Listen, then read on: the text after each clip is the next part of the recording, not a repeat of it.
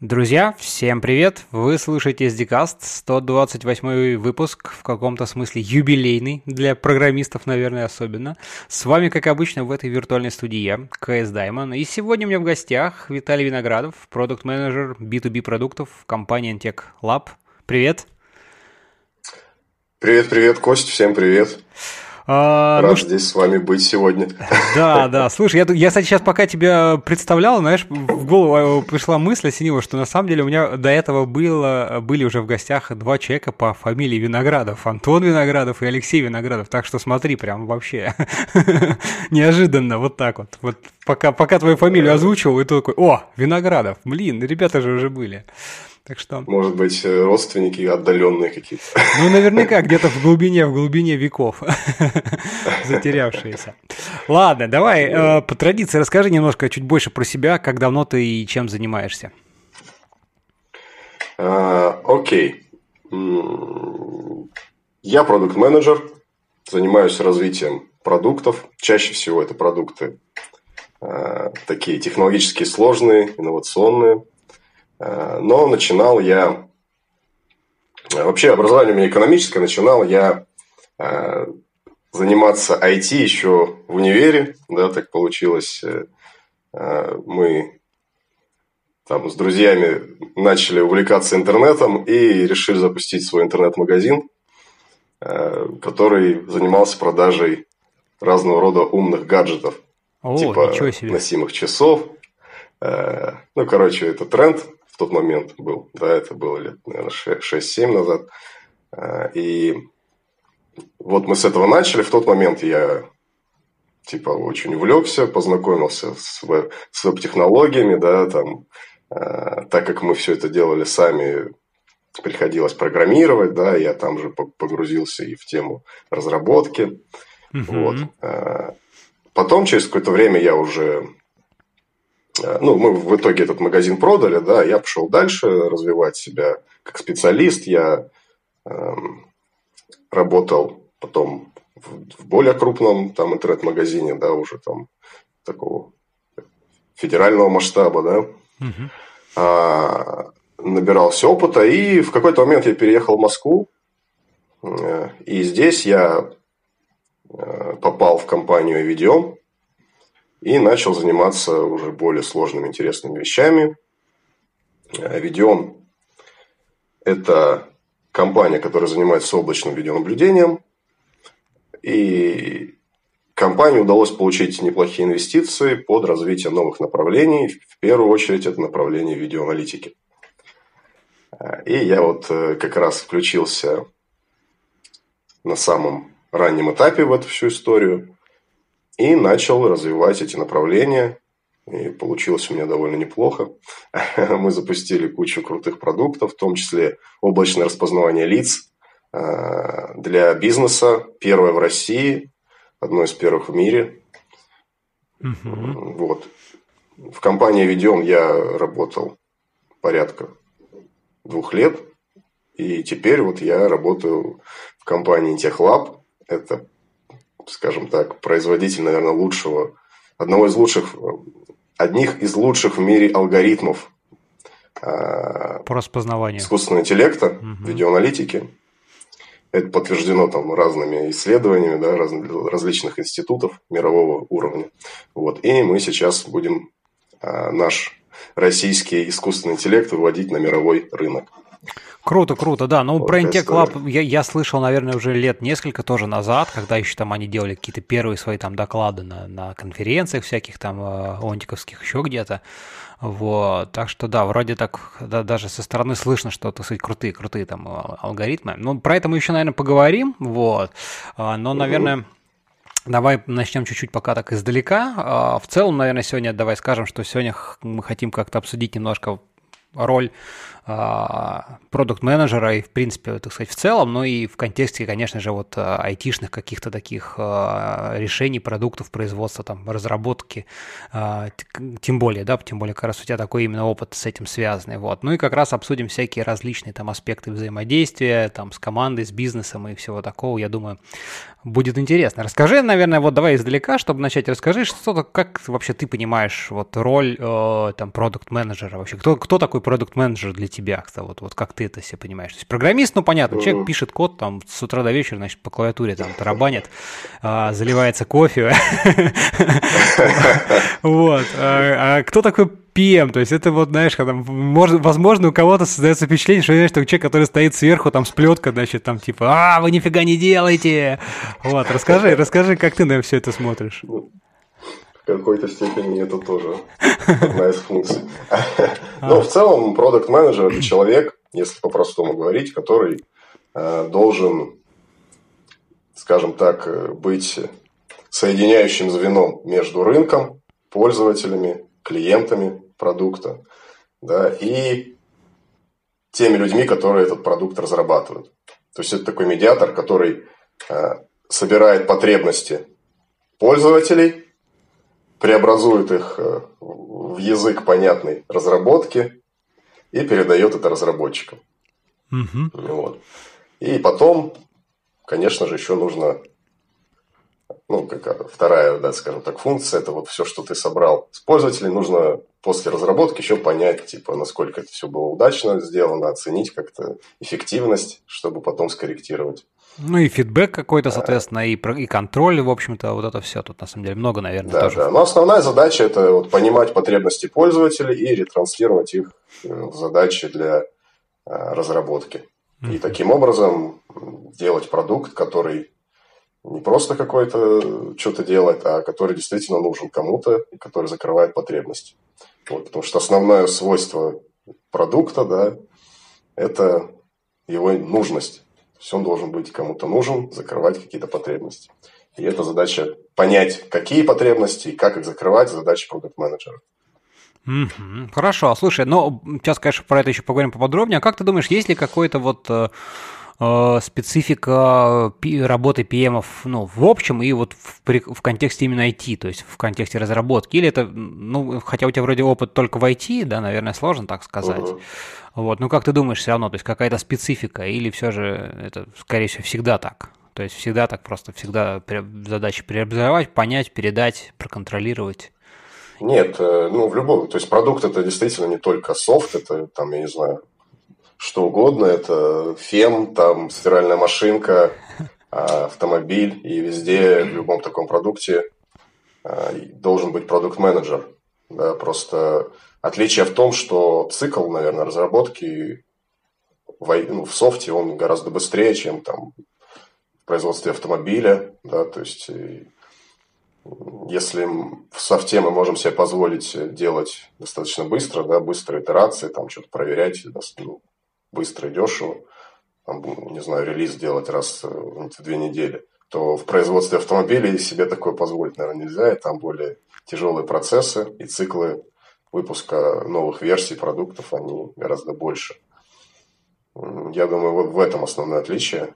Вот. Ну и плюс, конечно, наверное, методологии взаимодействия абсолютно разные. Да? Если в софте мы там а, описываем задачи там как-то текстом, да, что нужно получить, рисуем макеты интерфейсов, то в производстве автомобилей там, наверное, уже а, более, более сложная проработка именно техническая, макетов каких-то, да, вот, чертежей, то есть спецификация другая. Не, ну вот, понятно. А так в целом суть одна. Угу. Ну понятно, да. Слушай, ну давай, наверное, вот э, расскажи в целом, так, может быть, еще чуть-чуть больше детализируй э, вот свои, так сказать, там обязанности, э, там, как продукт менеджера вот, допустим, там сейчас или там на примере там iVideon, просто чтобы понять, то есть, да, мы уже обсудили примерно, что надо, но это такие общие слова, да, вот, может быть, чуть-чуть больше, больше набор твоих там ежедневных, так сказать, обязанностей, зоны ответственности, потому что вот тоже интересно понять здесь сейчас, углубиться вот в это взаимодействие, да, тут всегда можно там кто-то на кого, на чьей-то стороне, ну, ты сам знаешь, в общем, все эти тонкости тонкости.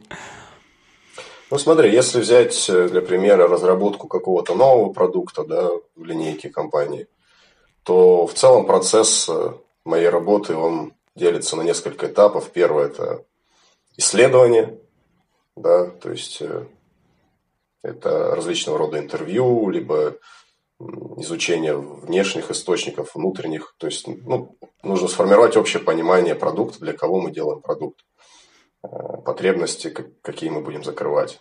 Слушай, ну, а тут, это... тут, наверное, и в том числе исследование, изучение каких-то аналогов, конкурентов тоже сюда ну, входит? Ну, конкуренты, да, тоже. То есть это в целом есть э, несколько источников да, данных. Это э, там различные там, печатные материалы, это внутренний материал, либо внешние, да, в СМИ, в прессе и так далее. Это конкуренты, и это сами пользователи, с которыми можно пообщаться, за которыми можно просто понаблюдать, как они работают, поизучать их. Вот такие источники исследований.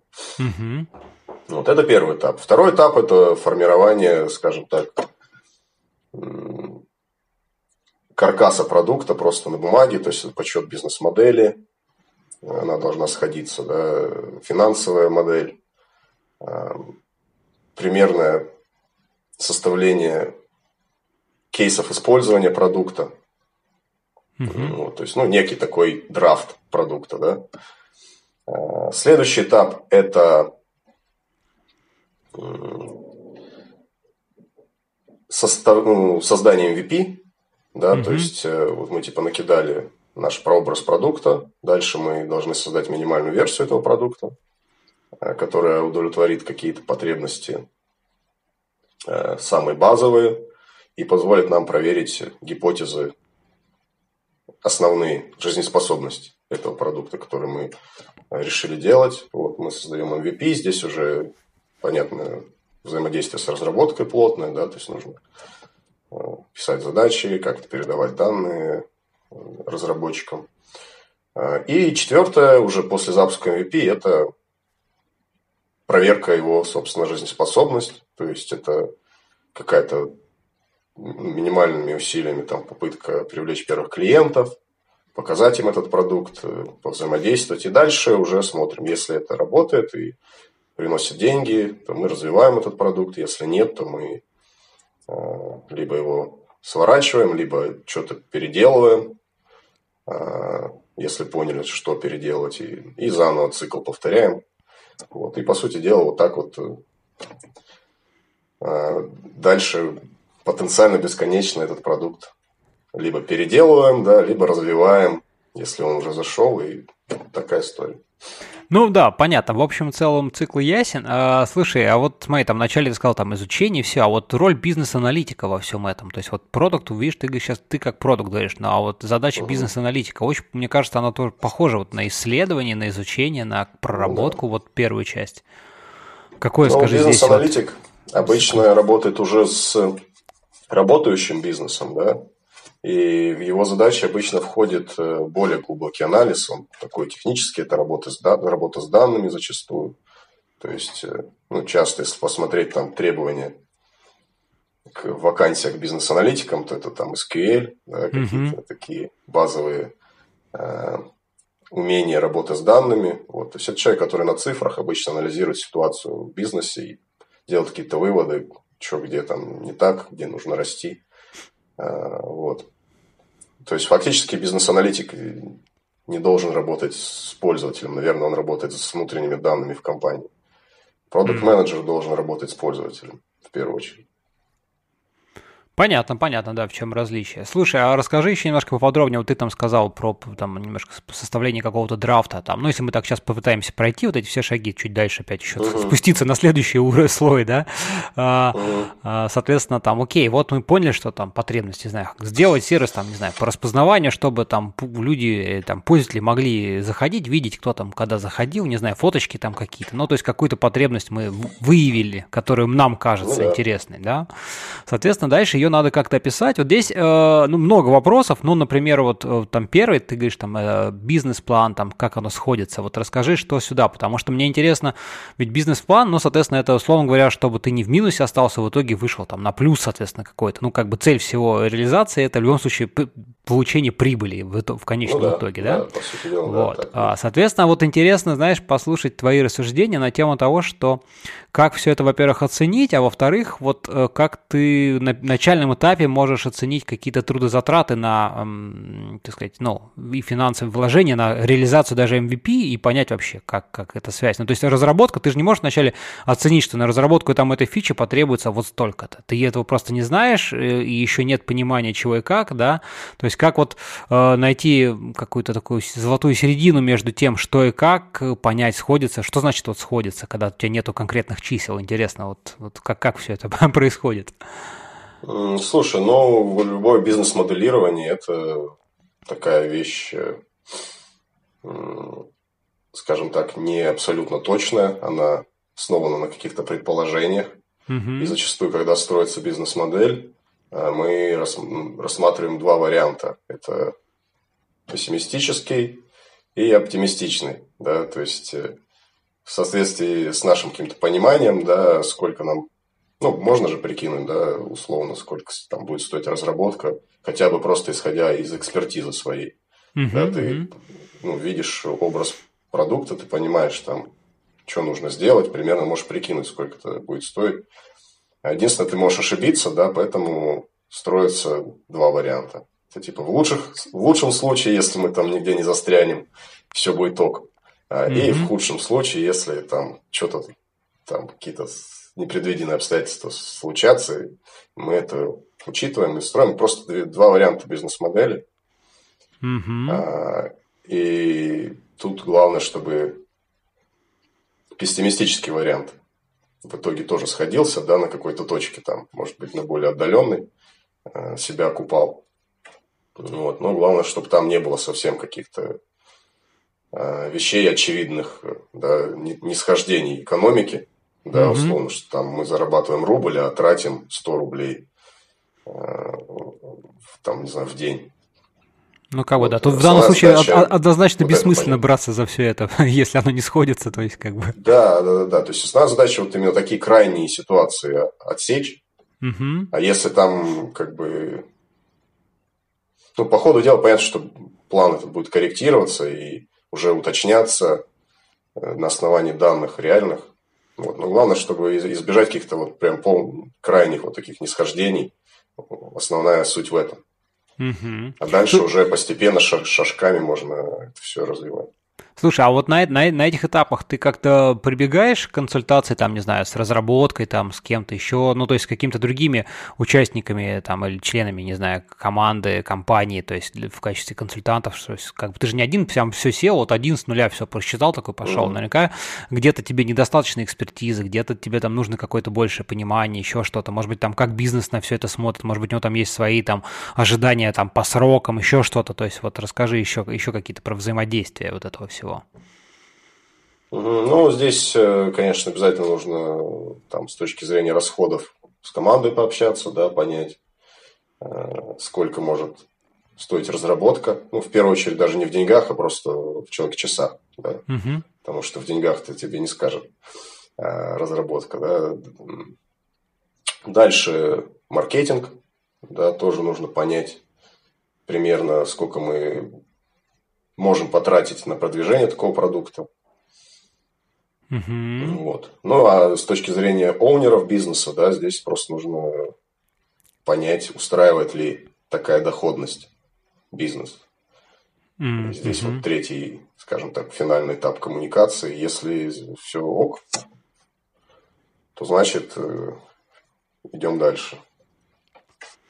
Хорошо, окей, ну, значит, составили, да, вроде там какие-то сошлись, там даже в пессимистичном варианте, там через 15 тысяч лет, все окей, выходим на окупаемость, все отлично, класс, погнали, бизнес доволен, думает, класс, мои прапраправнуки, вот они сейчас там начнут, все для них, двигаемся дальше, хорошо, давай, да, давай дальше, соответственно, а, ну, хотя здесь, да, нет, на самом деле еще здесь даже, расскажи вот про, про пользователей взаимодействия, мне тоже интересно, ты прям вот приходишь, то есть как бы, если, ну, тут два варианта, да, интересно рассмотреть, первый вариант, когда пользователи это какие-то внутренний поиск, в которых ты можешь прийти, взять за руку, подергать, сказать, Вася, так, давай-ка расскажи мне, вот что там тебе не хватает, да, и второй вариант, когда пользователи, это пользователи сервиса, которых ты, ну, навряд ли ты прям лично знаешь там у каких-то пользователей, ну вот расскажи вот, вот про это, как, как, как ты собираешь эту э, информацию, вот эту потребности, скажем mm-hmm. так. Ну смотри, я в основном с B2B пользователями работаю, да, то mm-hmm. есть, э, условно, это бизнес, ну, абстрактно бизнес, а конкретно это люди, которые принимают какие-то решения в рамках организации. Угу. И, ну, мы поступаем по-простому. У нас э, есть сейлс-команда, у которой есть налажены уже какие-то контакты с компаниями, либо они могут эти контакты найти. достаточно быстро. И все, мы просто организуем встречу и общаемся с бизнесом, спрашиваем. А, вот у нас есть такой продукт потенциально. Интересно ли бы вам было? Может быть, вы хотели бы что-то добавить? Просто такой диалог и пытаешься понять, где в бизнесе реально это можно применить. Можно ли применить, насколько эффективно это будет. Угу, угу. То есть вот обычное общение человеческое, ничего такого. Ну, понятно, понятно, да, хорошо.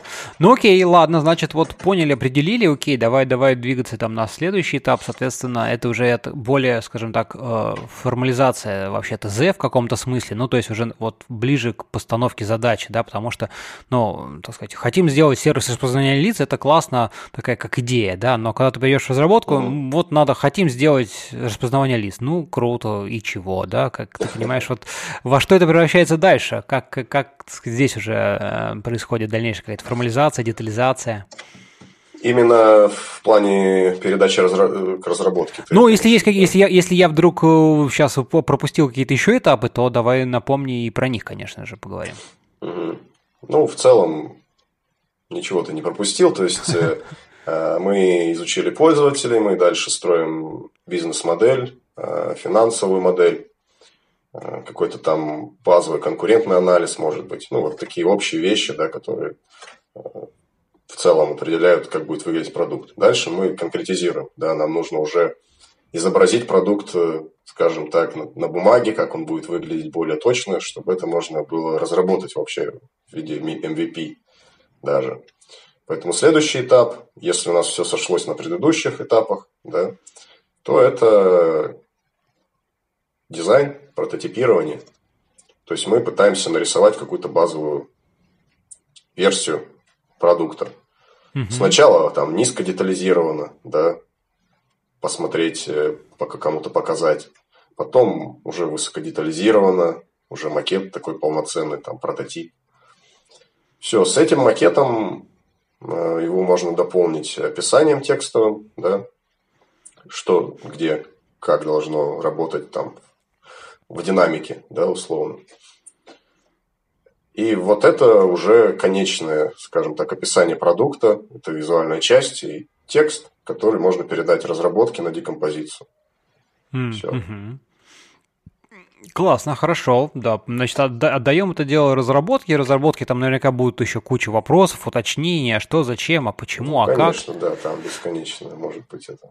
Да, слушай, вот здесь, а вот в, в этом контексте мне вот какой интересен момент, э, который я всегда думаю, и не знаю, нет у меня, так скажем так, а, какого-то золотой такой серебряной пули ответа на этот вопрос. Это э, как, э, знаешь, с одной стороны MVP, да, надо сделать MVP. Понятное дело, первый какой-то прототип попробовать, с другой стороны стороны, э, ну, у меня такой подход, что всегда хочется думать о том, а что будет в дальнейшем. Ну, то есть не просто сделать MVP, который в любом случае будет выброшен, скорее всего, после первой версии.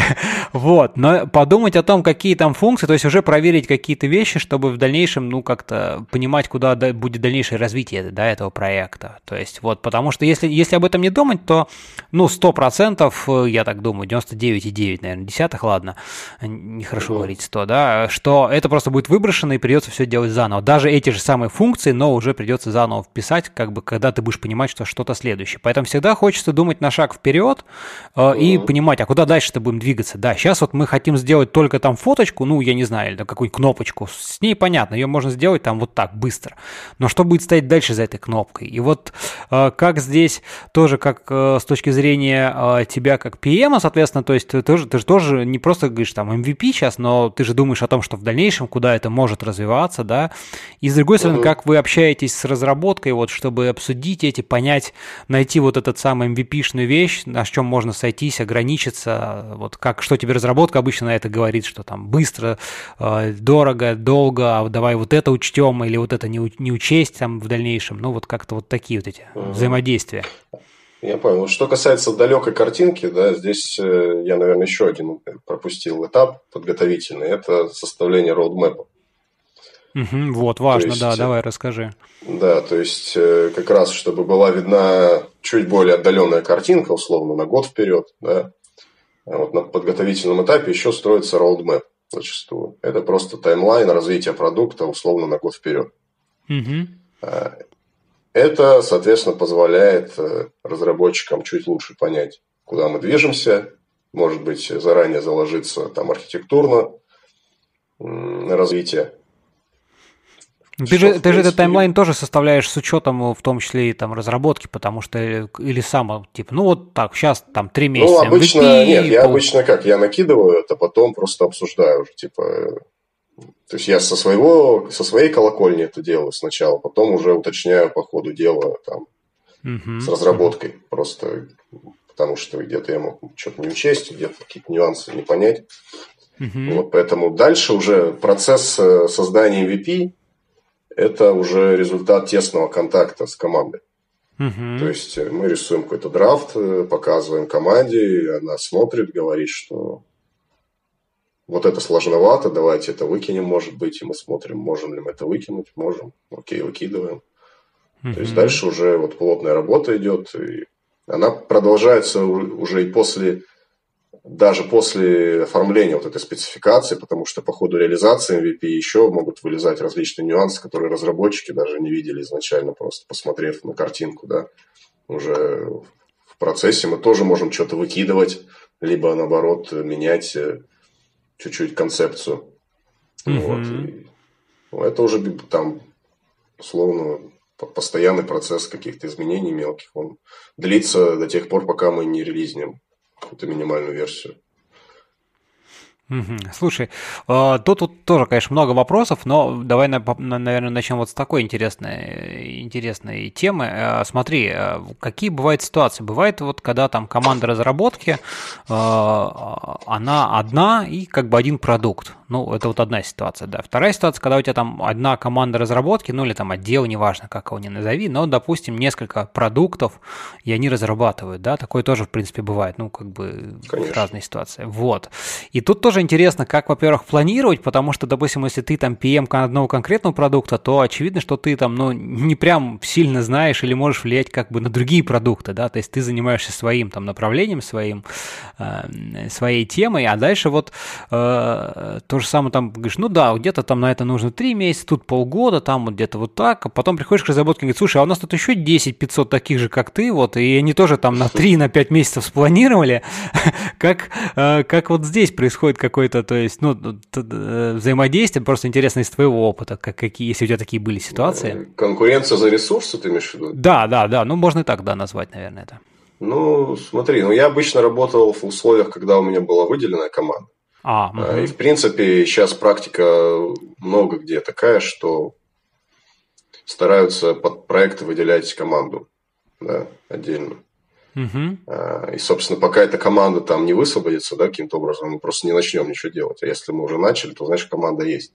Угу. И там не будет никакой конкуренции за ресурсы. И это, в принципе, правильный подход, потому что Э, над каким-то продуктом должна работать сплоченная там команда, условно, да, люди, которые плотно коммуницируют, и они просто там выдергивать людей из других мест, там они чем-то другим занимались, давайте сюда к нам.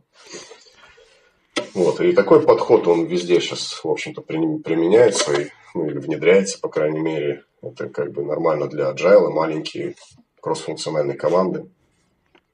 Слушай, тут мы как раз очень удачно как раз подходим к следующему. Вообще вот про к следующей теме, да, к такому вопросу, знаешь, это в целом про вот процесс, там, ну, не процесс разработки, а процесс, в принципе, жизни, да, так сказать, а, там, продукта, проекта и вот э, роль PM. То есть все-таки PM в данном случае является таким же участником команды, как, там, не знаю, там, программисты, тестировщик, то есть это, по сути, такая одна законченная команда. Да, вот ну, интересно, интересно послушать здесь, э, обсудить, знаешь, ну, во-первых, как бы может быть, какие-то методологии, во-первых, а, в которых обычно, так сказать, там живет там команда, не команда, тоже участвуешь ли ты, так сказать, ты там, а, как ты видишь участие ПМа там на тех же самых, там, не знаю, в, ежедневных митингах, еще где-то, то есть вот какие-то такие штуки, а, в какие там, ты мы уже за кадром немножко там обсудили там про agile, канбаны и вот это все, скрамы, вот, угу. да. Интересно, как, вот расскажи, как бы, как, как PM живет, внедряется вот в этой команде, то есть его тоже взаимодействие ежедневное. Ну, то есть вот как вообще построены процессы взаимообщения с командой? Ты общаешься только там, не знаю, там с тимлидами, еще где-то, либо все же э, действительно эта команда это некая такая единая, плоская, условно говоря. Ну, все, все равны, там неважно, тимлид, архитектор, там э, разработчик, PM, тестировщик, вы все равно там каждый день, там, не знаю, что-то обсуждаете, где-то какие-то ставите задачи, ну, то есть вот, вот вообще процесс ежедневный такой, расскажи свой. Как ты его видишь, как ты его понимаешь, не знаю, как, как, как, как из твоего опыта вот э, взаимодействия с командой, там, про, про методологии, в которых вы там жили, условно говоря, скрамы и прочее, то есть как, как PM, где, где там PM, что он ничем не отличается или все же есть какие-то, так сказать, у него там свои особенности? Я понял. Так, ну, касательно методологии, понятное дело, что сейчас э, большинство компаний работает по гибким методологиям, да, и, ну, и все даже старые крупные компании стремятся побыстрее туда перейти. Ну, я думаю, что уже почти все перешли.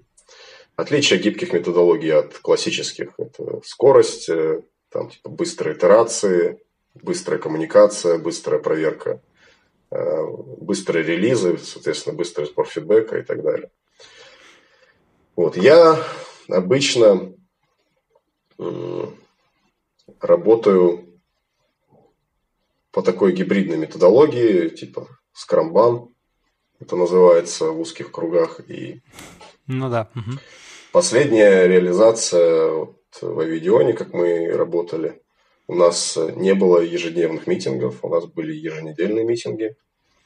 Э, в конце угу. недели мы собирались всей командой, и действительно это как бы ну, действительно вся команда. Это и разработчики, и тестировщики, и все заинтересованные люди, потому что мы в одной лодке, и все должны знать, кто что делает, и поделиться информацией друг с другом.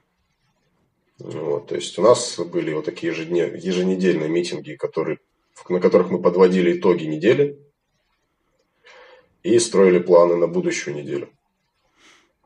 А что касается ежедневного общения, то мы это просто вынесли в различного рода мессенджеры, и, по сути дела, общение там происходит 24 на 7. То есть, как только у тебя появляется какой-то вопрос, ты пишешь в чат, если что-то хочешь спросить, пишешь в чат. Ну, это так проще, нежели э, пытаться сконцентрировать все общение там в каком-то daily митинге с утра, которому нужно еще подготовиться, собрать э, данные, там какие-то время тратить, а так ты просто, как бы у тебя появился вопрос, ты его задаешь. И это гораздо проще. А вот уже какие-то более глобальные вопросы, организационные, там, планирование, это все можно в конце недели на общем митинге обсудить действительно, потому что это более сложный, скорее всего, вопрос, который просто так в чате не обсудишь. Вот, угу. поэтому... а, а, а большая команда была, про сколько человек, чтобы понять просто масштабы? Э, порядка 10 человек, я думаю, у нас 10. Иногда и больше набиралось, потому что иногда подключаются внешние команды. Тоже там видеоаналитика довольно такой продукт сложный, и он зависит очень сильно от основного продукта. Иногда нужно в него внедряться, вот этот основной продукт. Поэтому 10-12 человек у нас обычно на митинге таком было. А сколько, а сколько в итоге длился митинг в среднем? То есть это же все-таки там не такие там дейлики, которые там по 5-10 минут, а это что-то большое там на час, два, три, я уж не знаю сколько, просто примерно. А, ну, мы стараемся, конечно, вкладываться в час, но если задач еще очень много, и это зависит от того, как, ну, насколько там тяжелая неделя, условно, да, мы можем и достаточно быстро митинг провести, потому что, в общем-то, все там понятно, прозрачно, обсуждать нечего. Но бывает затягивается до двух часов, час, mm. два. Mm-hmm. Вот. Понятно, то есть такое, и в принципе вам его хватало, чтобы навести на резкость, как бы кто чего, так сказать, делать, там, спланировать на неделю, и, так сказать, за неделю, в принципе, погрешность, ну, минимально была, условно говоря. По сути дела, да, то есть мы спланировали, ну, что-то там, если Бывало, бывают ситуации, когда не хватает этого времени, когда задачи какие-то особо там новые или что-то там непонятное, то можно это еще обсудить дополнительно, отдельно. Угу. Вот. Но в целом, да, этого хватает, чтобы запланировать, потом просто уже какие-то детали. Просто мы не погружаемся в детали на таком митинге. Мы обсуждаем общую картинку. Детали уже по ходу дела в течение недели мы обсуждаем просто по мере выполнения работы. Угу. Понятно, понятно. Слушай, ну давай, наверное, расскажи вот э, такой интересный вопрос. Это насколько, насколько ты как PM вообще должен быть э, погружен, вот разбираться там в технологиях, да? Потому что мне кажется, такой это, ну, один из самых, наверное, такой ожидаемых и интересных вопросов, да, потому что, ну, с бизнесом, окей, понятно, тут в любом случае ты должен погрузиться, ты изучаешь э, потребности, ты как бы, ну, понимаешь, в чем всю суть, боль задачи, да? А вот дальше в плане оценок и в в плане там реализаций, и в плане даже понимания, что, что из этого может превратиться в MVP, а как дальше его там наращивать, уже, уже нужна, требуется какая-то какая техническая составляющая экспертизы, ну, потому что как ни крути, да, то есть а, одним бизнесом, так сказать, э, бизнес-функциональностью слоем не ограничишься. Вот расскажи здесь, насколько ты считаешь, э, глубоко надо быть прокачанным в технологиях, тем более, если мы сейчас дальше там поговорим про аналитику, это довольно непростая тема даже технически, так сказать, да, то есть тут много всего подробностей, там и алгоритмы, там нельзя что-то простое сказать, там типа, не калькулятор, условно говоря, из 10 кнопок. Вот, да. поэтому вот э, насколько глубоко PM должен вообще быть прокачан в технологиях, понимать, э, и что, должен ли он что-то в этом делать, там прокачиваться тоже в рамках там стеков, задач, еще что-то расскажи, угу. свои ощущения и мысли. Так, ну здесь э, многое зависит от продукта, да, продукт может быть технически сложным, может быть попроще, да, если это какой-то клиентский сервис, условно, там доставка еды, здесь не нужно быть, наверное, супертехническим человеком, чтобы э, эффективно работать. Если это более сложные какие-то вещи, там, я не знаю, это какой-нибудь э, веб-сервер там или вот типа видеоаналитики вещи, да, то здесь уже больше технических деталей нужно понимать, здесь сложнее. Но в целом техническая подкованность, на мой взгляд, она очень важна, потому что она сильно ускоряет коммуникацию между командой и PM да, потому что ты можешь говорить как бы на одном языке с командой, гораздо ну, на более низком уровне доносить задачи. А, ну и в целом доверие к тебе больше в таком случае. В этом плане мне повезло, потому что у меня есть технический бэкграунд, да, и я вот, когда интернет-магазинами занимался там на, на начальном этапе своей жизни, то я в основном техническими вещами занимался, я там был техническим проектом таким, да, и больше архитектурными какими-то проектами занимался, там, по переводу магазина на новую архитектуру, да, и сам программировал в том числе, поэтому мне это дает определенную, ну, плюсы, короче, я могу гораздо быстрее принимать решения, я могу лучше что-то спланировать изначально, потому что я понимаю, условно, архитектуру, как это будет выглядеть. Да, мне не придется потом идти к команде и там еще 10 часов обсуждать, а как это реализовать, потому что я примерно сам могу представить. А, вот. Но практика рынка показывает, что таких людей, да, у которых есть, которые являются ну, с бизнесом хорошо и с технологиями, их очень мало. Mm-hmm. И, и, но рынку нужны люди, которые общаются с бизнесом. Поэтому PM довольно редко бывают технически подкованными сейчас во многих продуктах, но тем не менее это не мешает работать, просто замедляется коммуникация и все. То есть, ну, приходится больше общаться, там больше, типа, из команды вытягивать э, информацию. Это неплохо, это как бы хорошо, просто медленно. Mm-hmm, mm-hmm. Ну, то есть, то есть сейчас все, все же PM, он ближе, ближе к бизнесу, то есть, так сказать, больше, скажем так, ну, какая-то ориентированность, там, не знаю, все, все же на бизнес, нежели на, на какую-то техническую составляющую в плане реализации. Ну, по, ну, в большинстве случаев так. Есть, говорю, вещи, когда это необходимо, когда продукт реально технически какой-то сложный. А, но в большинстве случаев главное уметь именно вытянуть информацию из пользователя, да, то есть из рынка, и потом угу. уже передать команде, там, а как ты передашь, это уже там договоритесь, насколько это будет угу. технически детализировано.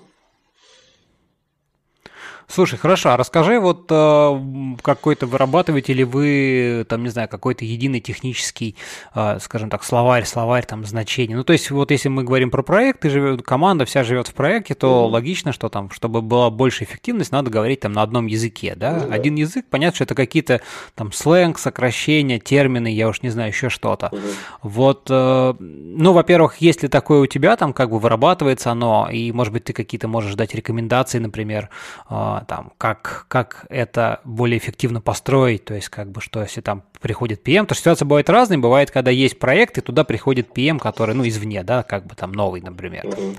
да, э, соответственно, либо вот как, как ему понять, погрузиться э, максимально быстро, эффективно и выработать какой-то такой синхрониза... синхронизироваться, короче говоря, со, со всей командой.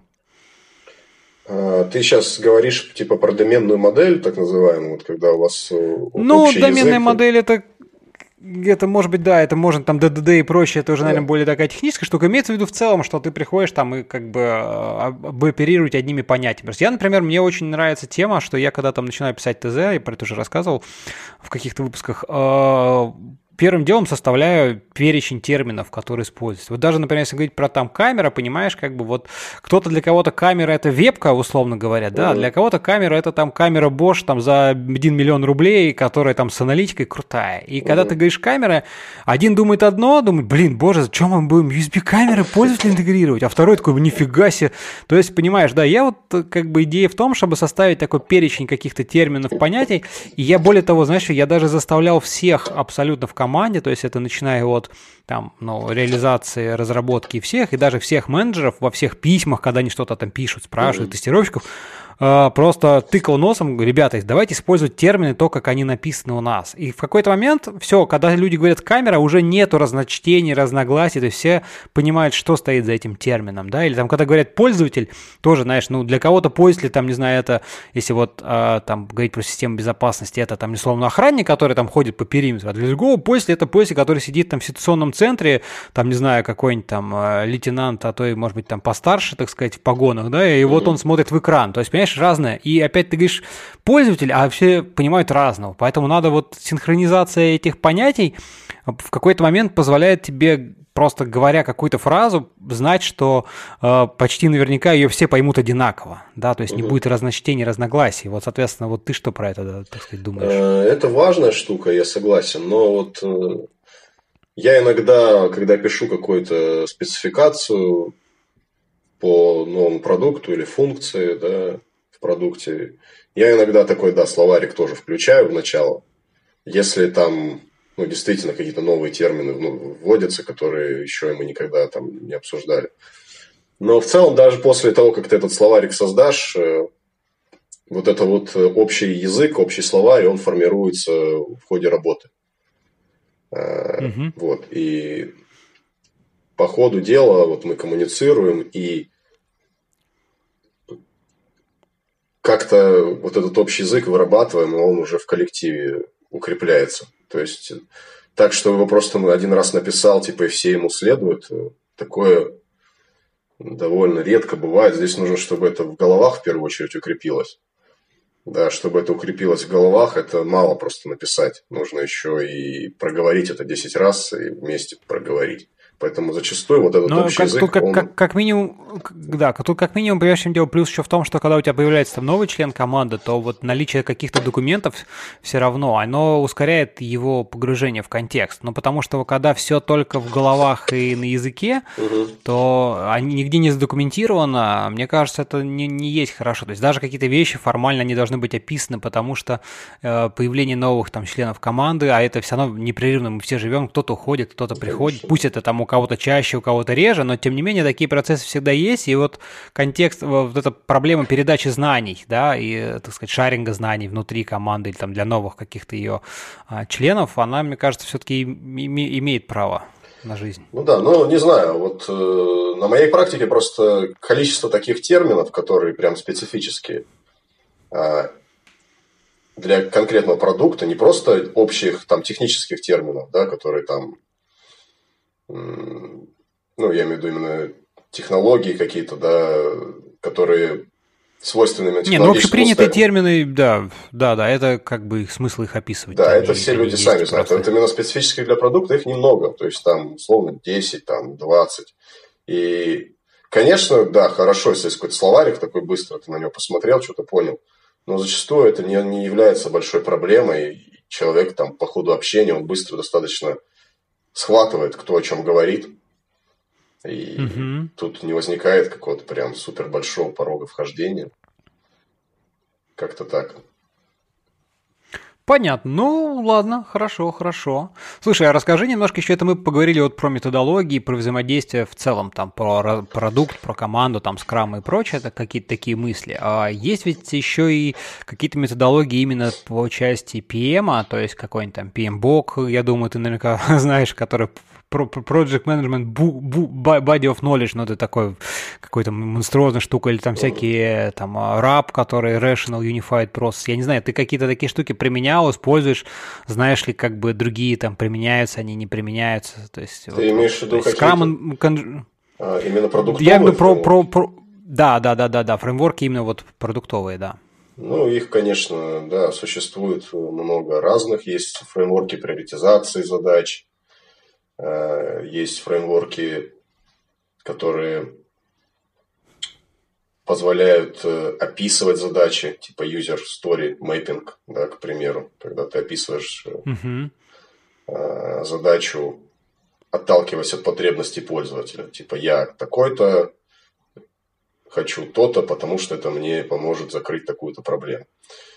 Вот. Так описывают задачи иногда. Есть разные методологии типа Customer Journey Map, да, это когда ты поэтапно разбиваешь э, путь своего пользователя, да, там от знакомства с продуктом до достижения цели. На каждом этапе пытаешься проанализировать, типа, что он испытывает, да, какие эмоции, какие затруднения, где там точки роста. Э, таких mm-hmm. фреймворков довольно много.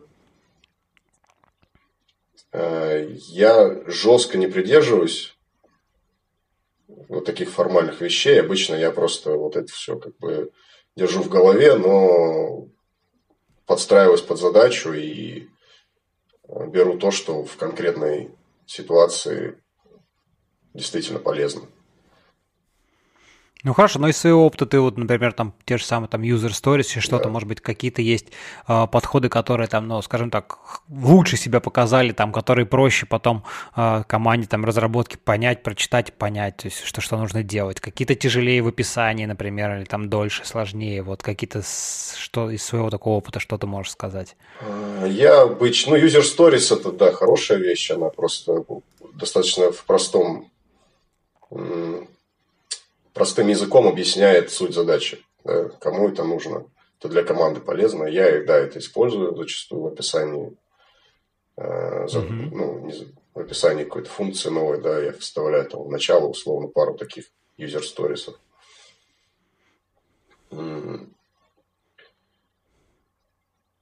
Фреймворк приоритизации я обычно использую там самый простейший, типа за самый короткий промежуток времени наибольшее количество денег нам нужно заработать. И так э, приоритизирую задачи. Э, этот фреймворк тоже как-то называется, я не помню как. вот, но... Ага, хорошо, ладно. Э, но он есть. Э, и различные штуки типа User Journey Map я в последнее время не применяю, потому что я работаю с новыми продуктами, чаще всего это что-то с нуля запущено, там еще нет такого прям проработанного юзерского пути, чтобы создавать mm-hmm. такие штуки да, сложные. Это уже для более зрелых продуктов.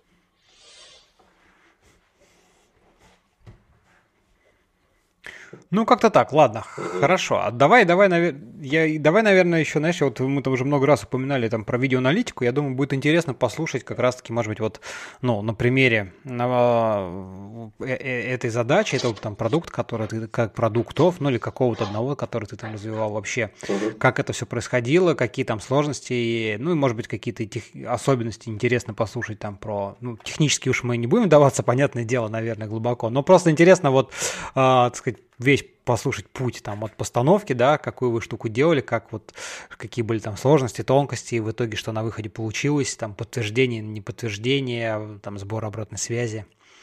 Вот mm-hmm. такой уже, на, на, на, на основе уже за, опыта, опыта запущенного проекта. Я понял. Ну, давай я расскажу про самый такой яркий, наверное, опыт. Это э, вот этот облачный face recognition, который мы запустили, да, это такой один из, наиболее, один из наиболее популярных продуктов Он был, был очень сложным, куча нюансов по ходу работы у нас с ним возникла. Для начала вообще, может, не все понимают, что такое видеоаналитика, расскажу. Да, да это, конечно, давай. Это группа технологий, которая позволяет э, проанализировать видео с помощью алгоритмов машинного зрения, либо с помощью нейронных сетей, и из этого видео выхватить полезную информацию.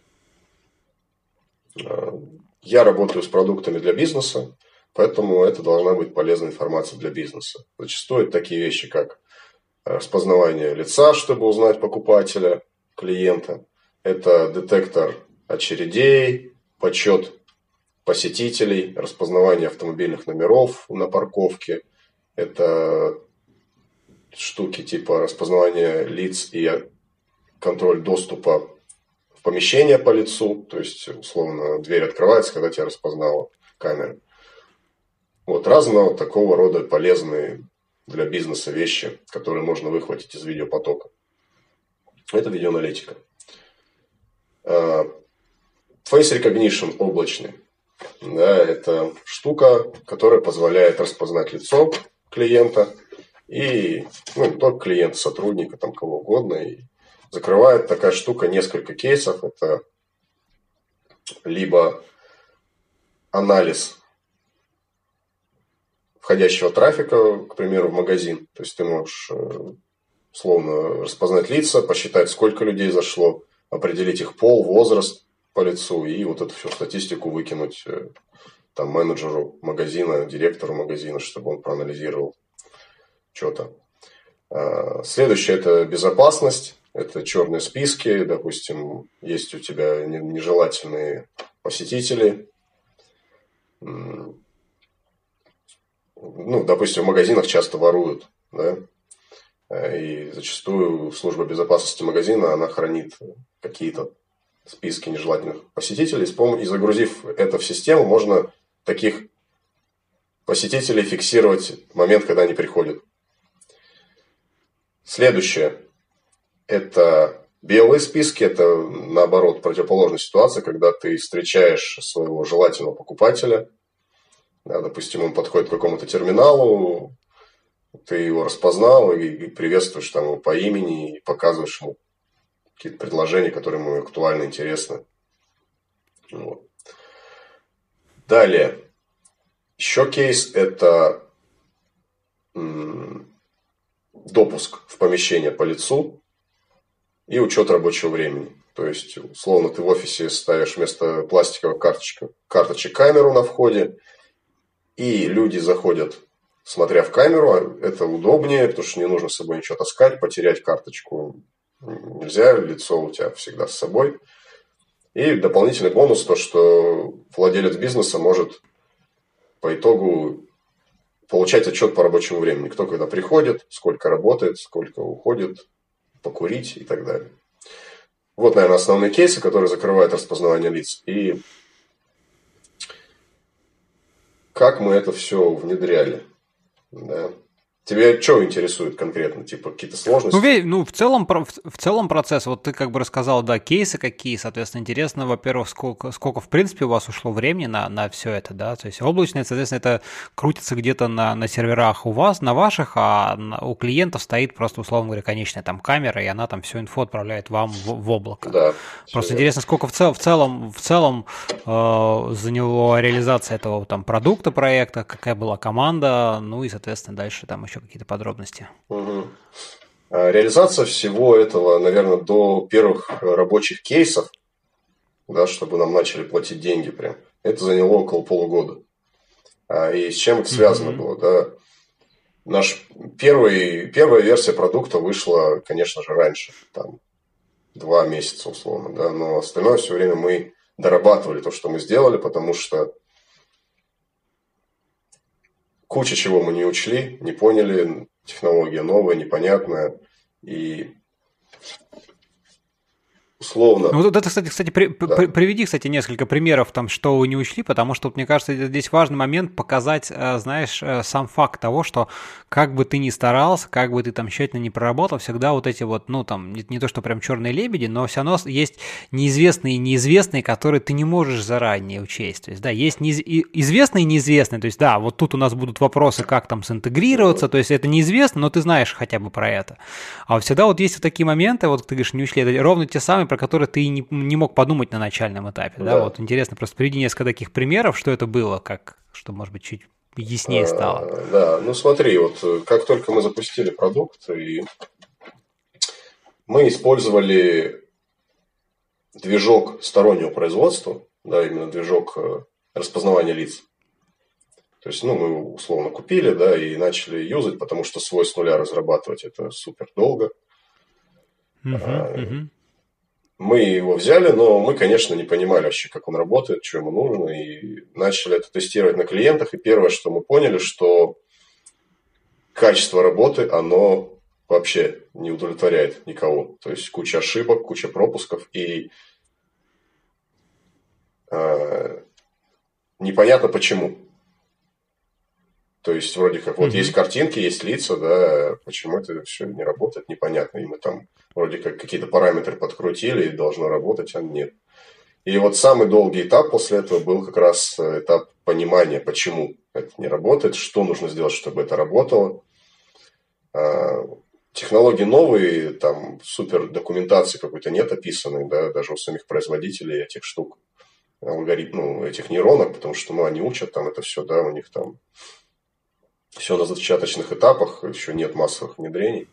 Поэтому многое пришлось mm-hmm. просто самим изучать. И мы, в общем, все это попробовали на клиентах, поняли, что здесь из коробки ничего не работает. И пошли более с, уже путями сложными. Мы начали сами строить какие-то стенды у себя. И, э, может, это неправильный путь, да, наверное, с этого стоит начинать, но мы торопились, типа, и мы сразу типа, думали, что все подзаработает. Вот. И потом уже мы начали у себя в офисе строить стенды, э, ходить там перед этими камерами, крутить различные параметры движка, пытаться понять, что так или иначе влияет на результативность его, на количество ложных срабатываний. Вот этим мы занимались довольно долго после первых пилотов. И в результате мы все-таки поняли, да, что к чему, что очень важно а, иметь фотографии ну не фотография, вот то, что кадр, стоп-кадр из видео, очень хорошего качества. А, камеры современные. Ну, эталоны, короче Чего? говоря. И, эталоны ты имеешь в виду, да? Получить очень, очень хорошие эталоны, с, чем, с кем в дальнейшем сравнивать, с чем сравнивать? Ну, даже не эталоны, даже просто кадры, которые мы будем распознавать, э, сравнивать с эталоном. А, ну, в смысле, что ка- качество... качество. И... Что качество входящих данных должно быть очень высокое. Да, чтобы да, да, да, потому что если, ну, это логично вроде как, да, то есть ты, если у тебя размазано какое-то лицо, ну, мало информации о нем, данных мало, его легко спутать с чем-то другим, но визуально это непонятно сразу. Это нужно как бы чуть копнуть, mm-hmm. чтобы это понять. И Дело в том, что современные камеры, они как раз-таки наоборот рассчитаны на то, чтобы максимально ухудшить качество изображения, но чтобы человеческий глаз там в движении это все воспринимал. Поэтому стоп-кадры, они зачастую получаются очень плохими.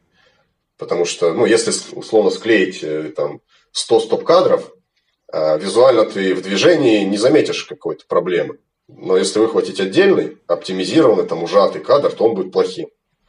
А для угу. алгоритмов машинного вот этого зрения как раз-таки важны стоп-кадры. Это коренное отличие. Да? Человеку не нужно это, а машине нужно.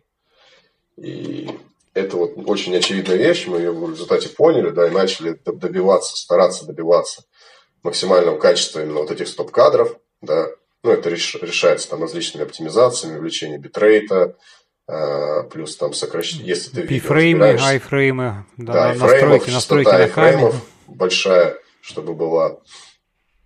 Угу. Выдержка еще важный параметр, потому что зачастую на выдерж... ну, а выдержка стоит на автоматическом режиме. Да, это, в общем-то, не важно. Но если она очень большая, то кадр супер смазанный получается. Да. Нам это ну, не да, нужно, да. нам нужно настраивать специально, чтобы четкий был кадр, чтобы минимальная выдержка была. Вот такие вот нюансы, вот мы очень долго это изучали, плюс там еще куча разных параметров самого движка, там тоже не совсем очевидна их работа, где-то что-то лучше работает, где-то хуже, сами производители даже не знают, что хуже, что лучше, потому что зачастую они работают на э, синтетических кейсах, да, то есть угу. все тесты, они синтетические. Это какой-то набор фотографий, который просто, ну, типа для теста извлекли они зачастую там очень хорошего качества бывают, что в реальных условиях не так абсолютно. Вот. И вот это вот все мы в результате мучились, собирались, поняли, и в конечном итоге мы оптимизировали систему и э, добились, наконец-таки, реальных кейсов закрытых, когда нам заплатили деньги, но даже после первого внедрения все равно уже дальше, после внедрения, вылезли другие проблемы, уже не в плане аналитики, а в плане нагрузочных всяких вещей, которые мы не учли. То есть, э, когда большое количество событий посыпалось да, на наши серваки, мы там задохнулись, мы даже не думали, что их так много будет, и не учли, там, как их обрабатывать, там, соответственно, какие-то фоновые задания, там, внешние процессы, Э, это все не было организовано, и пришлось это делать уже на клиенте, конечно, тоже не очень круто, потому что это вызывает негатив, но по-другому никак, да, в таком деле, когда все с нуля делается, что-то новое, непонятно. Вот. Но в результате мы закрыли несколько больших кейсов с этим продуктом и заработали деньги и, в общем-то, подтвердили его состоятельность, но это заняло вот около полугода, даже больше. Понятно. Слушай, ну вот это интересный, хороший такой именно из жизненный пример. А, а расскажи, вот как бы сейчас, так сказать, уже там глядя, оглядываясь назад, да, а, как ты думаешь, вот можно ли было что-то там предусмотреть, заложить на более ранних этапах, э, как-то что-то, может быть, чуть лучше проработать, чтобы, ну, в итоге чуть-чуть, там, не знаю, ускорить или нивелировать вот эти какие-то проблемы. То есть вот интересно, да, то есть э, вот, потому что здесь э, всегда есть вот это, э, как мне кажется, знаешь, время, ну, то есть, чтобы идеально сделать хорошо, нужно бесконечно много времени на проработку, детализацию, uh-huh. да, его нету. Поэтому ты вот выбираешь, как бы, насколько глубоко надо на начальном этапе погрузиться, чтобы вот найти этот баланс баланс, быстрее угу. запустить MVP и потом собирать э, вот эти грабли долго, да, либо там дольше до MVP, но, возможно, лучше. Вот как бы, ну и опять вот твой, твои ощущения, может быть, я говорю все же, вот оглядываясь назад, что бы ты поменял в этом процессе, может быть, что-то улучшил, э, предусмотрел, учел, лучше проработал на начальном этапе, чтобы, что позволило бы тебе в дальнейшем, ну, тебе имеется в виду команде, вам как команде, mm-hmm. да, а, продуктом сделать лучше, быстрее или там качественнее. Ну, я понял. Ну, слушай, ну вот конкретно в данном случае я считаю, что мы самым правильным путем пошли. Он был сложный, да, там, э, но он самый быстрый, наверное, и правильный. То есть это по-быстрому, типа, что-то сделать и начать проверять и исправлять, исправлять mm-hmm. ошибки, накапливать опыт. Но пройдя этот путь, сейчас у меня уже есть опыт, да, которого раньше не было. И я никак не мог предусмотреть все эти ошибки, в принципе. Конечно, Но конечно. Сейчас уже да. могу. И если я сейчас, а я сейчас буду запускать новые продукты в Интехе, да, и там схожие, в общем-то, проблемы могут быть, и я уже знаю, как, предус... как предупредить эти проблемы. Да, и в первую очередь я бы э, заранее тестировал все алгоритмы э, на месте в офисе, да, условно, там где-то в каких-то ограниченных местах, чтобы понять их точность. Это то, что мы не сделали вот в Авидионе, да, мы просто типа запульнули это в клиента, типа, и думали, что это будет работать. Но в хорошей ситуации, вот сейчас уже со знаниями, нужно начинать именно с тестирования глубокого, вот, понять точность того, что мы создали, и после этого уже начинать внедрять это позволит избежать многих проблем. Поэтому сейчас уже, конечно, я бы так работал и буду так делать.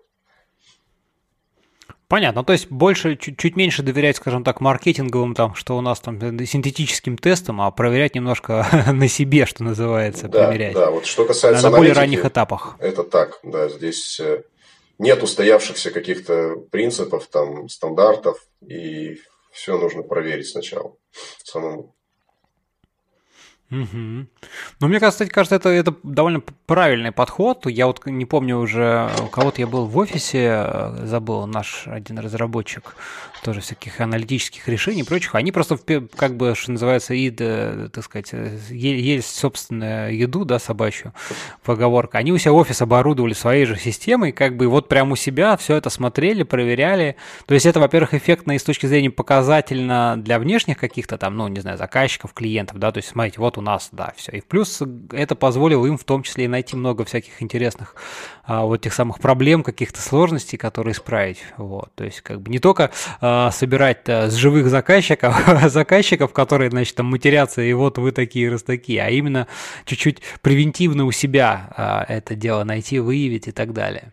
Да, так да. что это, в принципе, мне кажется, я думаю, что это, в принципе, хороший совет не только там для аналитики, но и для, в принципе, интеграции каких-то любых сторонних, там, не знаю, сервисов, решений и так далее, пощупать, попробовать э, именно, то есть где-то где-то поэкспериментировать, а ну, уже потом даже я, прям сразу... Я говорю даже не просто о том, чтобы пощупать и поэкспериментировать, это и мы делаем. Здесь скорее речь именно о более серьезном каком-то тесте с э, фиксированным результатом, да, то есть э, mm-hmm. типа именно прям тестирование предварительное а не просто... Понятно, что все мы там что-то щупаем, экспериментируем, но здесь именно даже ну, на этапе щупания мы не поняли проблем. Мы их поняли уже на месте. Да? И здесь именно можно тестировать какой-то... Как, э, ну, там, в софте есть там понятие нагрузочного тестирования, к примеру, да, это некий более такой серьезный процесс, да, типа мы там строим какую-то условно демо инсталляцию, да, типа и проверяем, там, выдержит нагрузку или нет. Вот здесь в аналитике то же самое, только не с нагрузкой, а с качеством работы. Mm-hmm. Ну, вот. Понятно, ну да. Слушай, расскажи, и вот как раз ты уже упоминал там, что сейчас тоже там будешь всякое запускать интересное в антеке. Ну, понятно, что навряд ли ты нам расскажешь, что вы будете запускать, но расскажи немножко вот здесь, есть ли какая-то особенность? Во-первых, мне интересно, все же антек, он больше не про какой-то конечный продукт, э, именно продукт, как вот, там, не знаю, визуальный и так далее. Это все-таки больше именно какая-то алгоритмическая основа, то есть некая вот э, сервис, там, не знаю, опишка, которая позволяет тебе, ты туда даешь на вход данные, она очень эффективно выдает тебе на выходе какие-то, какую-то информацию, да, все, все же больше, мне кажется, про это. Вот есть ли здесь какая-то особенная э, разница по сравнению там с iVideon, где вы делали именно продукт как такой конечный, там, не знаю, ну, не коробочный, но в каком-то смысле, да, то есть здесь все-таки больше просто алгоритмы, и вот интересно, как бы как, как, как здесь построено, так сказать, там а, э, общение, то есть какое-то отличие от конечных продуктов таких коробочных больше. Я понял, ну смотри. Не знаю, может быть, я немножко... А, Интех на самом деле это не только алгоритмы, да, это, ну, скорее у них позиционирование такое изначально, и в СМИ закрепилась такая такое позиционирование. Может быть, да, я ж... Что это алгоритмы. Но на самом деле есть продукт FindFace, Э, О, да, FindFace, вот Find точно, Face про него где-то где-то даже. Security, да, это вот как раз таки уже продукт конечный. Понятное дело, что он построен на тех же алгоритмах, да, которых все знают. Но это уже полноценный интерфейс для пользователя конечного, где ты видишь все там события, которые происходят, камеры и, и прочее. То есть это, по сути дела, то же самое, что и iVideon, только iVideon облачная, а вот эта система, она локальна. По крайней мере, на текущий момент. Mm-hmm. Вот. И сейчас как раз фокус компании на том, чтобы развивать вот этот продукт для конечного пользователя. А, понятно, что Intech преуспел в развитии алгоритмов, да, то есть у них крутые алгоритмы, крутая, крутая техническая база, но вот продуктовая часть, она сейчас не развита. И задача компании на ближайший год это вот это как раз продуктовую сторону развивать, и это то, чем я буду заниматься там сейчас, и делать это все удобным для пользователей. Вот эти все крутые алгоритмы, mm-hmm. которые получилось сделать, сделать их user-friendly. И основное отличие, кстати говоря, ну, если говорить о том, что в Авидионе и что здесь, то здесь основное отличие в том, что как раз в Интехе очень сильная экспертиза в машинном обучении. И они сами делают свои алгоритмы. И здесь это ну, наверняка будет накладывать определенные нюансы в работу. И но я вижу только плюс в этом, потому что это более глубокое погружение э, в матчасть, это больше возможностей что-то подкорректировать, сделать э, более удобное для клиента, именно с точки зрения работы самих алгоритмов. Вот. Ну, как бы понятно, что когда продукт свой, как бы ясно, что ты его знаешь лучше, чем какой бы то ни был там сторонний или какой-то внешний, который ты должен там интегрировать. Ну, как ни крути, даже если там, говорю, у тебя ты там прочитал, что выучил наизусть всю документацию там по нему, ну, все равно всегда останутся какие-то темные пятна. А тут, когда ты как бы сам пишешь, ну, сам я имею в виду, что ты как компания, да, сама mm-hmm. делаешь свой продукт, как бы, ну, у тебя все равно есть экспертиза, которая так или иначе знает все области, все тонкости, сферы, направления, грани продукта. Так что здесь, мне кажется, это, это должно быть немножко попроще в данном случае. Да, я тоже так думаю. Понятно. Ну, хорошо, посмотрим. Да, ладно, интересно. Желаем тебе там успехов в развитии этого дела. Спасибо, спасибо. Слушай, ну давай еще у нас одна темочка осталась, так сказать, в загашнике, да, там э, ты говорил, что у тебя есть свой небольшой стар- стартапчик, кстати ну, говоря, да. тоже связан как-то про видео и всякое такое. Э, расскажи, что это, что это за такой да, проектик у тебя, ну и тоже немножко обсудим.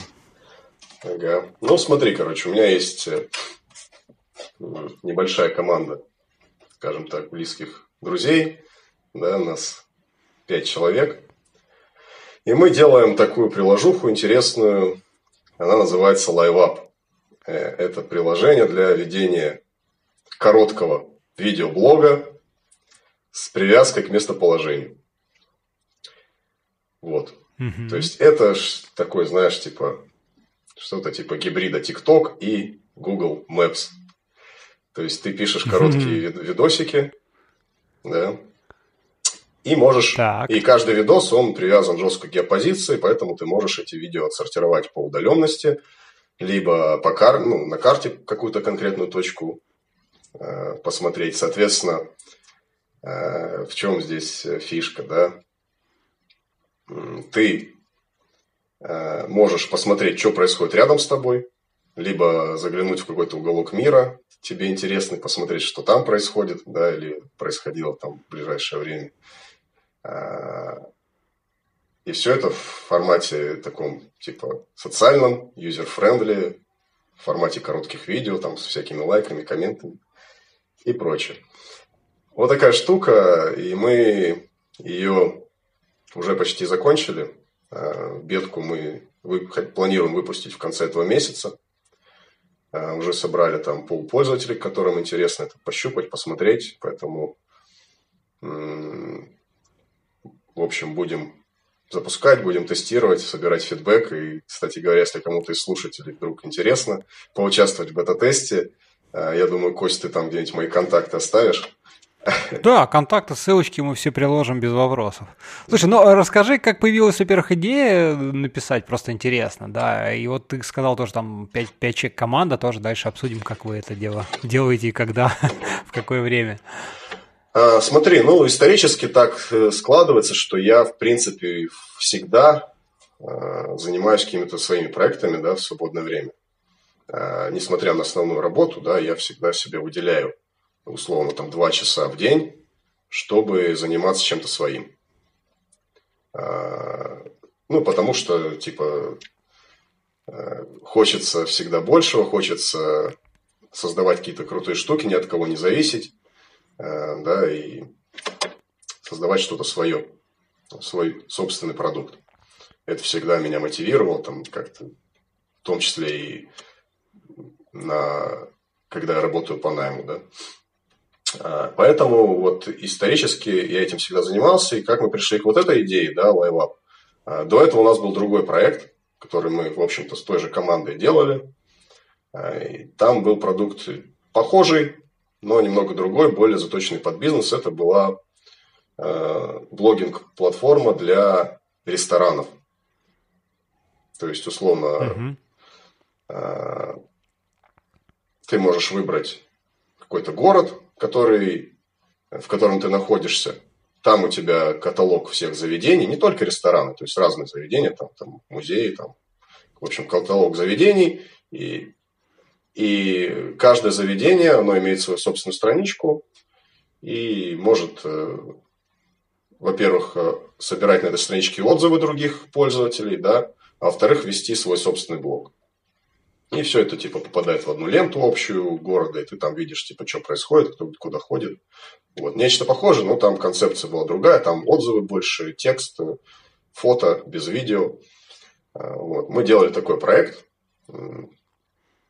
и мы его запустили, а, мы очень сильно под бизнес его заточили, чтобы типа бизнесу было удобно туда зайти, а, типа там всю о себе информацию редактировать и так далее. Но по ходу дела мы, короче, поняли, что бизнесу-то это все... Бизнесу важны пользователи, короче.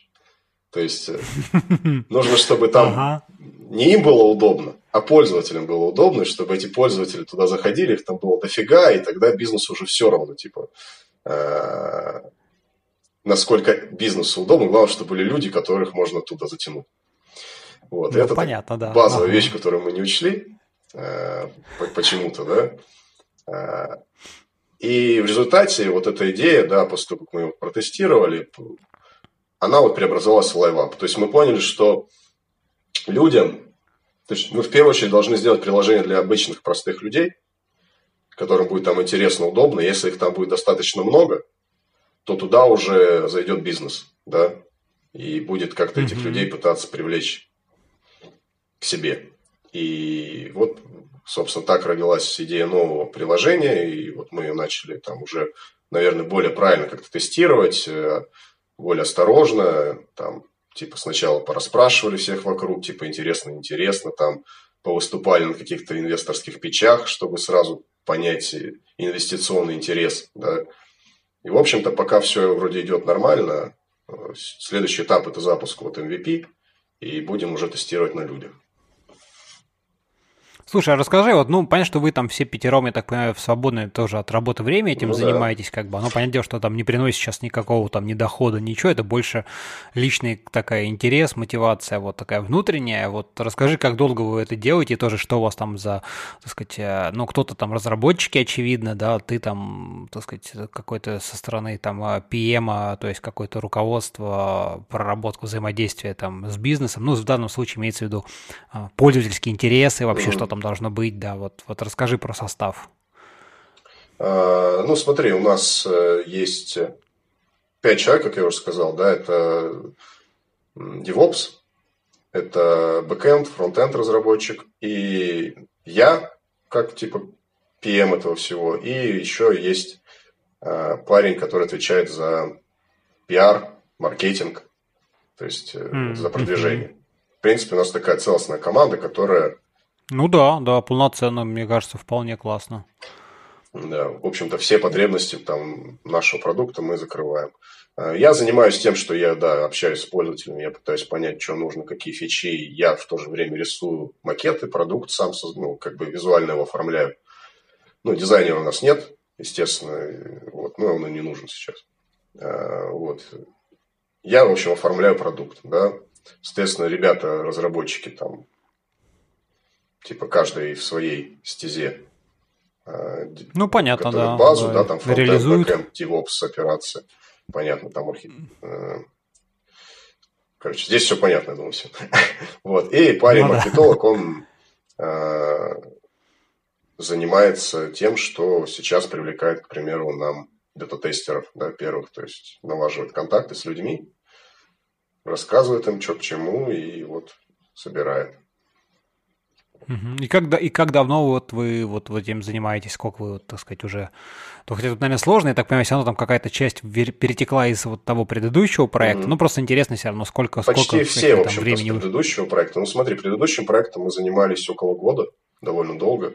Mm-hmm. Ну, там все было не супер оптимально, конечно, построено в том, на том этапе и многих э, ошибок мы сейчас уже стараемся избежать. И вот этот продукт новый мы уже вот за три месяца фактически его сделали.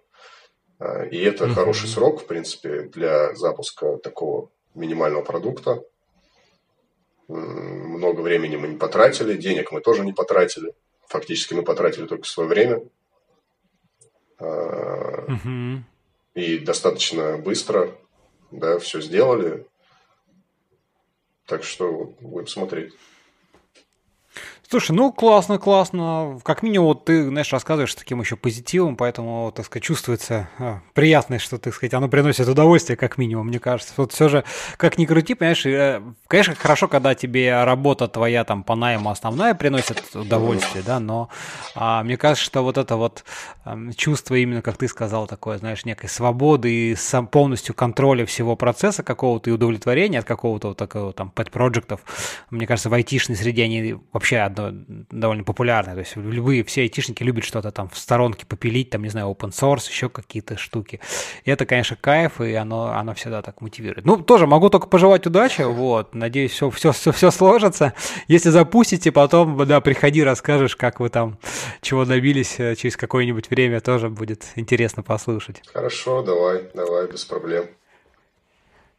Вот, ну что, давай, наверное, на этой позитивной ноте э, поставим точку в сегодняшней беседе. Вроде бы обсудили все, что хотели. Вот, если в завершении что-то хочешь, может быть, такого там сказать, пожелать э, каких-то там напутственных слов, мыслей интересных э, нашим слушателям, то самое время. Да, слушай, ничего особенного. Ну, я бы всем пожелал создавать крутые продукты. И, в общем, ребята, развивайте IT, сферу, за этим будущее. Еще много сервисов крутых не создано, а, и всем нам предстоит их создавать вместе.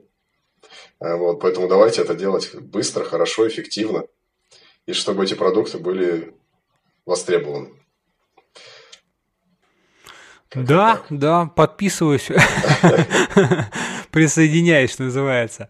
Что, Виталий, спасибо тебе большое, что пришел в гости. Вот, было интересно. Друзья, надеюсь, вам тоже было интересно это послушать. Если у вас остались какие-то там вопросы, есть предложения, пожелания, замечания, пишите нам в комментариях и в других, э, во всех, где вы там найдете нас. Собственно, все ссылочки, контакты есть. Нам обратная связь всегда полезна, важна и интересна.